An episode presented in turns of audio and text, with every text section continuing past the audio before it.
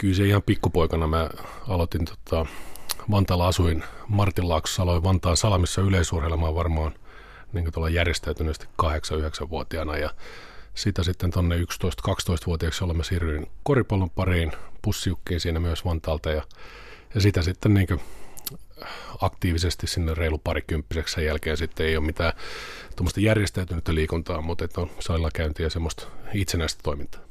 Niin, että pelit ei enää niinkään ole kuvioissa. Ei, en mä nyt oikeastaan niin pelailu. Että siinä, siinä vaiheessa, kun aloitti 20 vuotta tulee tuossa joulukuussa täyteen näitä hommia, niin kun aloitti nämä hommat, niin semmoista epäsäännöllistä työaikaa, niin hirveän vaikea tuommoisessa joukkueurheilussa pysyä mukana enää. Ymmärrettävästi. Miten tämä ihan yleurheilun toimituspäällikön tehtävä, niin mitä sinä tarkalleen ottaen siinä teet? Se onkin aika, aika laaja. Meille ei riitä nyt tässä aika siihen, mutta tota, kiteyttää. Niin jos me kiteytän, niin tällä hetkellä mä vastaan, vastaan yhdessä Jouko Jarvan kanssa tuosta meidän yleurheilun tapahtumapuolesta, joka on aika, aika massiivinen, että monta tuhatta tuntia ensilähetyksiä vuodessa tehdään ennen kaikkea TVn puolella, mutta myös radio- ja, ja areenalähetyksiä ja muuta, että se on aika massiivinen paketti, me koitetaan sitä sitä sillä tavalla systematisoida ja, ja tehdä tehokkaammaksi kaiken tavoin ja ennen kaikkea pitää mielessä se, että, että se olisi aina kuluttajalle mahdollisimman miellyttävää. Sanoit tuossa vähän aikaisemmin, että kävit myös Lontoossa hiljattain.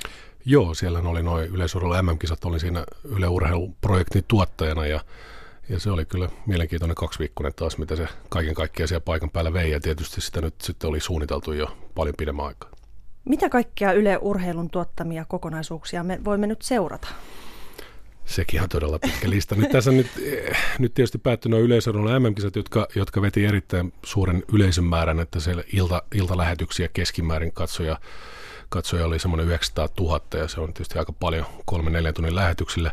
Mutta nyt seuraava iso, mikä tässä alkaa, nyt tässä lentopallon EM-kisat liikkeellä ja, ja sitten alkaa koripalloa täällä kotimaassa ja, ja sitten alkaa taas äh, kotimaista palloilukautta. Meillä on vähän uusi konsepti siinä nimeltä mestaruusputki, joka sitten keväällä näin finaalipeleissä ollaan vahvasti mukana, mutta se alkaa nyt tässä jo kauden avaukset.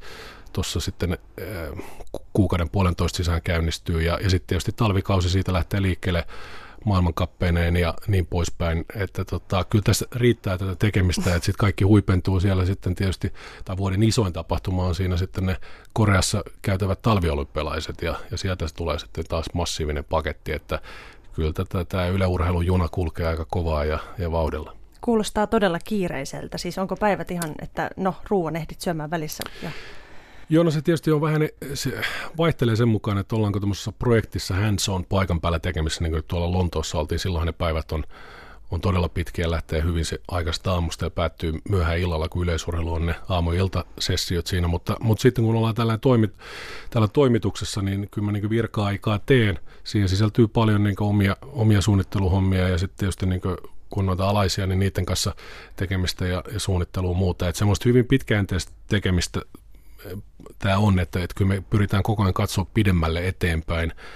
Siinä ihan tietysti, kun mietitään näitä oikeusasioita ja muita, että mitä, mitä tarvitaan tähän yleurheilun portfolioon, että me mahdollisimman hyvin palveltaisiin suomalaisia, mutta se tietysti täytyy tehdä, kun tässä käytetään yhteisiä varoja, veronmaksajien rahoja, niin, niin. se täytyy tehdä vastuullisesti, että kaikkeahan olisi saatavilla, mutta mitä, mitä vaan hintaa ei, ei voi eikä pidä maksaa tietenkään.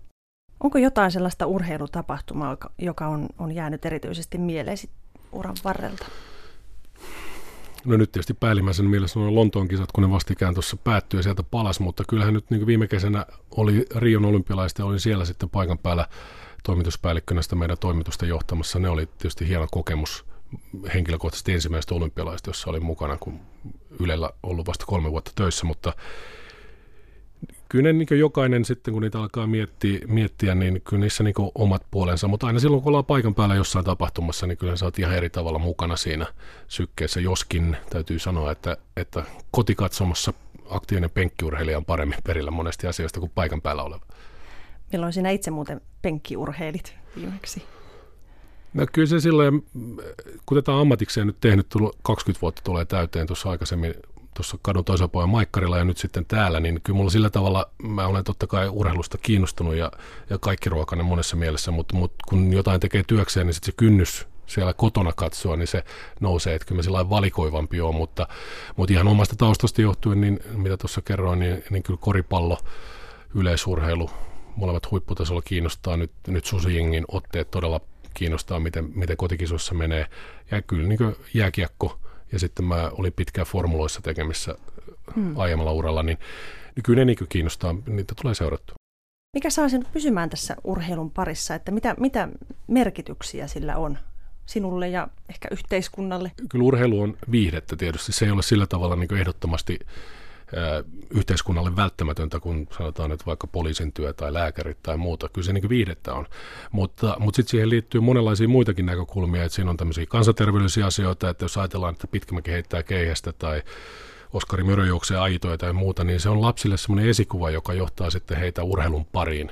Ja vain murtoosasta tulee edes kotimaisen tason huipputekijöitä, eikä sillä ole mitään merkitystä. Pääsee, että ihmiset oppii mahdollisimman nuorena liikkumaan ja tulee semmoinen, semmoinen positiivinen suhtautuminen liikuntaan, joka on taas niin kuin yhteiskunnallisesti tärkeää. Mutta kyllähän tietysti sitten myös tämmöiset kyllä nyt kaikki kansat tarvitsee sankareita ja, ja semmoista, mikä luo uskoa siihen, että kyllä me pärjätään. Et siinä on monia ulottuvuuksia sitten myös tietysti taloudellisia asioita silloin, kun puhutaan, puhutaan ammattilaisurheilusta ja muuta. Että se on, kyllä mä näen sen tärkeänä asiana monessakin mielessä.